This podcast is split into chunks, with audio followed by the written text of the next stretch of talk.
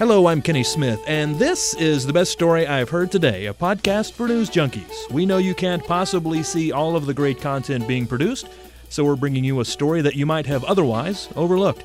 Our guests each day tell us about the best story they've found today, and today we're pleased to welcome back to the show Justin Thurman of the USA Today Network, Tennessee. Justin, thanks for joining us once again. Well, thanks for having me, Kenny. Always a pleasure. Now, I want you to tell us the story you found today and tell us why the rest of us should look into this story as well. So, the story I found today is actually from The Guardian, so it's from over in England, and the title is Children Struggle to Hold Pencils Due to Too Much Tech, Doctors Say. So, the core of this story is there's a pediatrician or a few pediatricians in England that are saying kindergarten and young school age children are having a hard time learning to write because they're spending too much time with those darn cell phones and tablets now. A, hard time And- physically. Physically writing, their hands do not have enough strength for them to use a pencil correctly. Is this a kids these days kind of story? That's what it seems like to me. Um, it- you know, they, they they've got a few quotes. They've got some parents who've had to send their children to therapy to strengthen their index finger. Um, they've got some uh, people saying, you know, that you know, there's been problems like this before, and that you know, some children just develop at different levels as far as handwriting goes. Um, but it's very much written with a blame on technology is causing uh, these children not to be able to write well because they've been instead of being put in front of blocks and ropes and toys where you manipulate with your hands, they're being put in front of a tablet. I never thought the Lincoln Logs and the Legos we played with in days of yore contributed to our dexterity towards handwriting. I didn't either. You know, this this really kind of blew me away. Um, one of the most amusing things about this to me is this just this this seems like that whole thing of you know these kids today don't do what we used to do, so there's this wrong thing with them. Um, you know, I I get the point here. I get that you know, okay, kids they don't write as well as they used to because they're not using those. They're not you know playing with crayons and all that. They're on a uh, on a tablet, and I stopped and thought to myself. I don't use a pencil very often. I actually the other day had to like go through a drawer and find paper and pencil because I needed to write a note. I use my tablet and my computer and my phone's notes function. I don't really need to write very much anymore. Has your handwriting And- deteriorated? I, my handwriting is, is I don't know if it's deteriorated, but I went to a conference recently where I actually took a notebook to take notes on, and I noticed my hand gets very tired very quickly now. That was my next question. So there's that issue, but on the same hand, I could have had my tablet out taking notes on it. And when I look at like my son and kids younger than him, are they going to be writing that much? Is there going to be occasions where they don't have a device around them? Uh, you know, I looked in the, uh, you know, I, I made the mistake, or the, you know, when in the journalism side, we hate looking at the comments on stories, right? Mm-hmm. you know, there's always nothing good down there. And uh, someone points out that yeah, these kids also they can't retain phone numbers due to mobile phones programming them. I thought to myself, well, neither can I. And the best part is someone replies, it was one of the things I had thought, and they say they say, and they're totally unable to chisel words into a stone tablet or even know which end of the pen to dip into an inkwell. It's a consideration. exactly. It's one of the things I thought about. It's like, you know, yeah, I don't know how to do an inkwell. I really, I thought that, you know. I- It, I get the point of the story here. And, uh, and, you know, after I sent this to you, Kenny, I looked around and this thing spread like wildfire. There's stories all over the place kind of quoting this and, you know, talking about, oh, it's just horrible that these kids can't write. And I just don't know that it's going to be something that they do a lot of.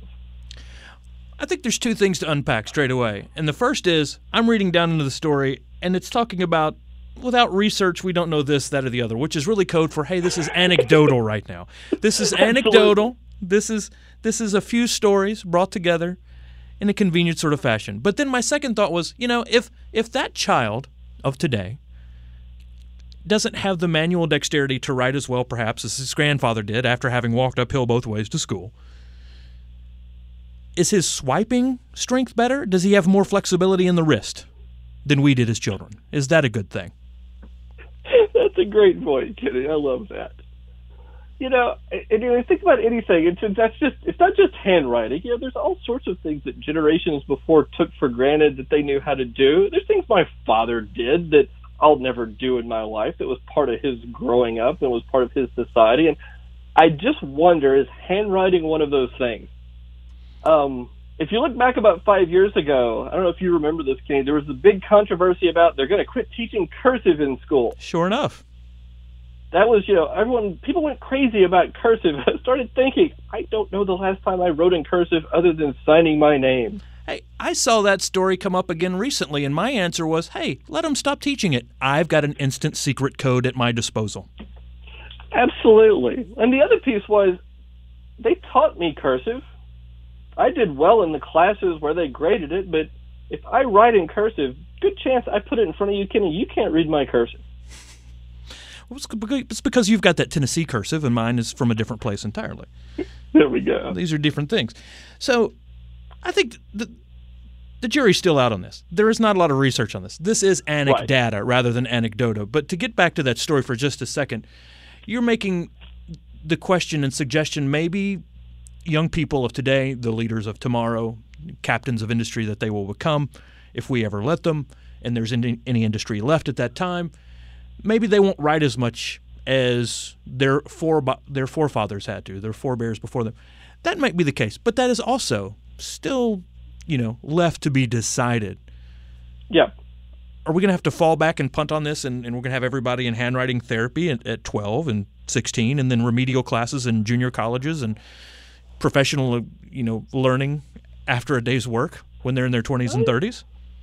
Well, you never know. Who knows? There, are, you know, there's all sorts of skills and things that we wind up, you know, having to go back on and brush up on. You know, you think about there's math that I learned, you know, in high school that I never used, and then 15 years later, there became a, you know, a need for me to really, you know, use the Pythagorean theorem, and I went back and learned it and you know put it to put to use. There's all sorts of things like that. You know, there's things from physics class that you know working in the media industry I don't exactly put to use, but but you clean up when it you clean up when it's time to play pool, so that at least you've got that going for you.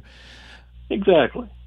I'd like to look at this from the perspective of the permanence or semi permanence of the work. If we're doing more and more business digitally as opposed to in some dusty old ledger that goes into the library or wherever these things go, is that a concern? I can go back in time several hundred years and see deeds and whatnot if I'm in the right place, looking at the right information, and I know where to look for it. But is that going to be the case, you know, for our great grandchildren for the work that we're doing today that is all digital?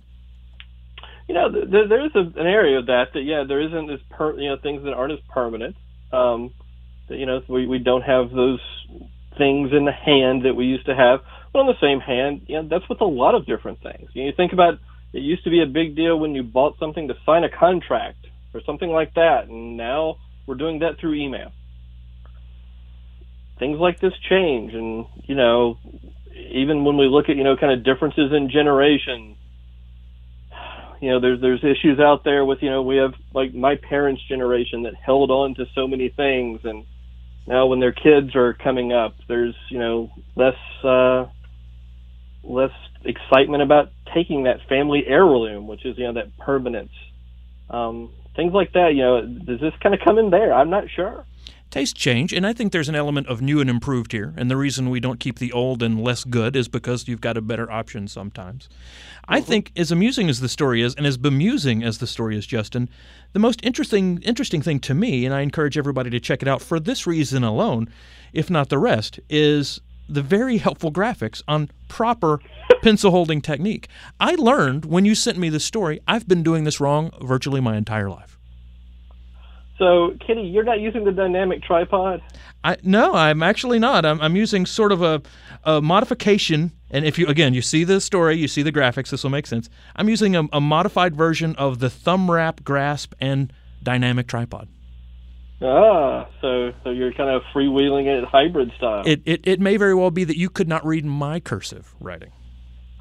So it's funny. I after I sent this to you, I looked around and found some other like other stories talking about this, and I found one that was kind of more on my perspective of this, and it pointed out that almost no adults actually use the handwriting grip that they were taught in school. That everyone has kind of hybridized it almost, and they've put their own little twist to it. Hmm. And so even you know while what we're teaching is probably the most efficient, everyone's going to be a little different. I think we should talk to some teachers of young minds and get their perspective on this because this impacts the work that they do, but the work that we ask them to do in, in terms of things we ask them to teach children today are radically changing as well. Kids these days and their parents before them. How are we ever going to get along, Justin? Yeah, I know. Tell you one thing it did remind me of is my uh, my son types.